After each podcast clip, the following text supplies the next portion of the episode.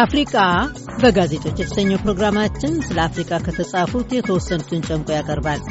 የኢትዮጵያ የለውጥ እርምጃ፣ የአፍሪቃ የተለያየ አቅጣጫ፣ የአፍሪካ አህዮች ቁጥር መመናመን የሚሉትን ርዕሶች ነው በዛሬው አፍሪቃ በጋዜጦች ቅንብራችን የምንመለከተው።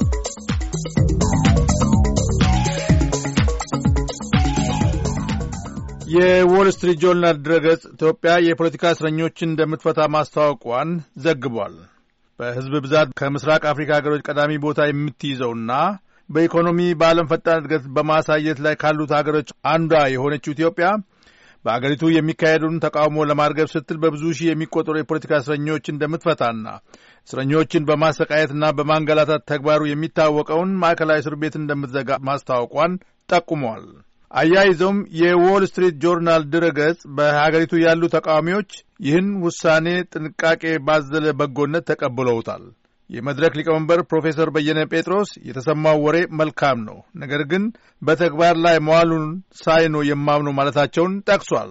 የዎል ስትሪት ጆርናል ድረገጽ ባለፈው ጥር ወር ከጠቅላይ ሚኒስትር ኃይለማርያም ደሳለኝ ጋር ባደረገው ቃለ መጠይቅ በሀገሪቱ የሚካሄደው ተቃውሞ መንስኤ ምን እንደሆነ ሲያስረዱ አንድ መቶ ሚሊዮን ከሚሆነው የኢትዮጵያ አርባ ሁለት ሚሊዮኑ ከ15 እስከ 34 ዓመት ዕድሜ ክልል ያለ በመሆኑ ለስራ አጥነት ምክንያት ሆኗል።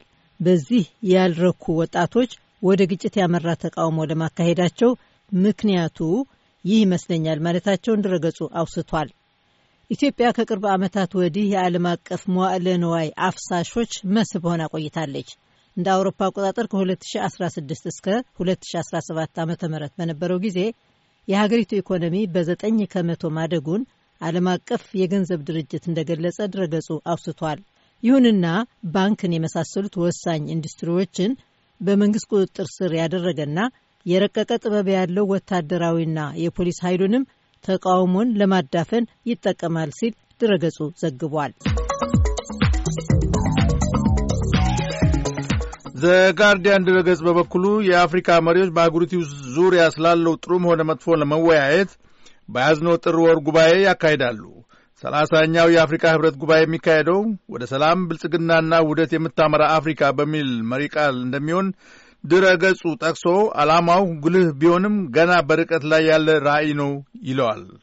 ቻተም ሃውስ የተባለው ለንደን የሚገኝ የጥናትና ምርምር ተቋም የሚሰሩት አሌክስ ቫይንስ የ2018 የያዝነው ዓመት ማለት ነው አፍሪካ እየመጠቀች ነው የሚለው ሳይሆን የአፍሪካ ይዘት የተለያየ ነው የሚለው ይሆናል። ምክንያቱም አፍሪካ እየመጠቀች ነው የሚለው መሪ ቃል ከሚገባው በላይ የተለጠጠ ነውና ማለታቸውን ዘጋርዲያን ድረገጽ ጠቅሷል። ጉልህ የሚሆነው የአህጉሪቱ የተለያዩ ክፍሎች የሚወስዱት ያለው የተለያየ ጎዳና ነው። በማዕከላዊ አፍሪካ ተስፋ የሚያስቆርጥ ነገር ሲታይ፣ በደቡባዊና ምዕራብ አፍሪካ አዎንታዊ አካሄዶች ይንጸባረቃሉ።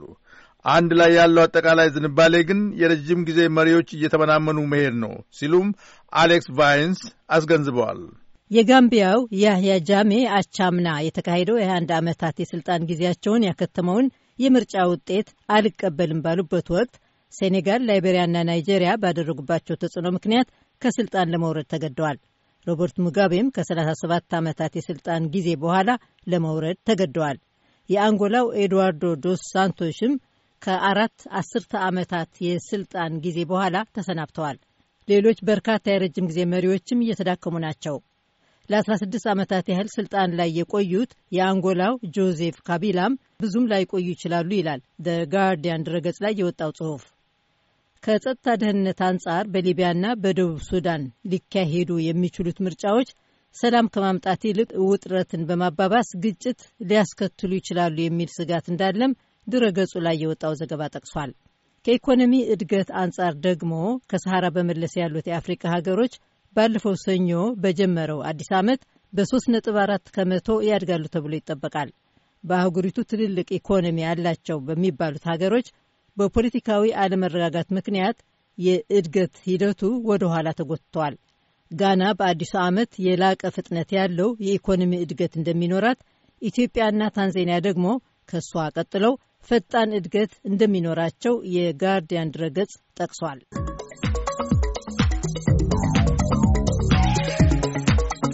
የኒውዮርክ ታይምስ ጋዜጣ ድረገጽ ደግሞ ከአህያ ቆዳ የሚሰራ ጀላቲን ለቻይና ባህላዊ መድኃኒትነት ስለሚያገለግል የቻይናን የአቅርቦት ፍላጎት ለማርካት ሲባል የአፍሪካ አህዮች እየተሰረቁና ቆዳቸው እየተገፈፈ ነው ይላል። በአሁኑ ወቅት አህዮች የሚታረዱባቸው መደብሮች ተከፍቷል። እነዚህ የቤት እንስሳት ታዲያ ከመንደሮች እየተሰረቁ መሆናቸውን ኒውዮርክ ታይምስ ጋዜጣ ድረገጽ ላይ የወጣው ዘገባ ገልጿል። እንጂሩ የተባሉ ሸቀጣሸቀጥን በአህያዎች እየጫኑ የሚነግዱ ነጋዴ በቅርቡ አምስት አህዮች እንደተሰረቁባቸው ገልጸዋል። አህዮቹ ስለተሰረቁባቸው በቀን ያገኙት የነበሩ ወደ ሰላሳ ዶላር ይጠጋ የነበረው ገቢያቸው ወደ አምስት ዶላር መውረዱንና ዕዳቸውን እንኳ መክፈል እንዳቃታቸው መግለጻቸውን ዘገባው ጠቅሷል። ሌቦቹ እንስሳቱን ሰርቆ ወዲያውኑ ካረዷቸው በኋላ ከአንገታቸው በታች ያለውን ቆዳ ገፈው ስጋቸውን ለጆፌ አሞራና ለጅብ ቀለብ ትተውት ይሄዳሉ ሲል ኒውዮርክ ታይምስ ጋዜጣ ድረ ገጽ ላይ የወጣው ጽሑፍ ገልጿል። ከዓለም የበዛ የነበረው የቻይና አህዮች ቁጥር የጀላቲን አቅርቦት እየጨመረ በመሄዱ ከ11 ሚሊዮን ወደ 6ና 3 ሚሊዮን እንደወረደ አህዮችን ደግሞ እንደ ላሞችና አሳማዎች በቀላሉ ማርባት ስለማይቻል የቻይና ኩባንያዎች አህዮችን ከአዳጊ አገሮች መግዛት መጀመራቸውን ዘገባው አውስቷል። በዓለም ደረጃ ያሉት አህዮች ብዛት 44 ሚሊዮን ሲሆን ለቻይናው ኢጃዮ ለተባለው መድኃኒት አቅርቦት ሲባል በዓመት 1.8 ሚሊዮን የሚሆኑ አህዮች እንደሚታረዱ ለአህዮች ደህንነት የቆመ በብሪታንያ ያለው ድርጅት መግለጹን የኒውዮርክ ታይምስ ጋዜጣ ድረገጽ ላይ የወጣ ጽሑፍ ጠቁሟል።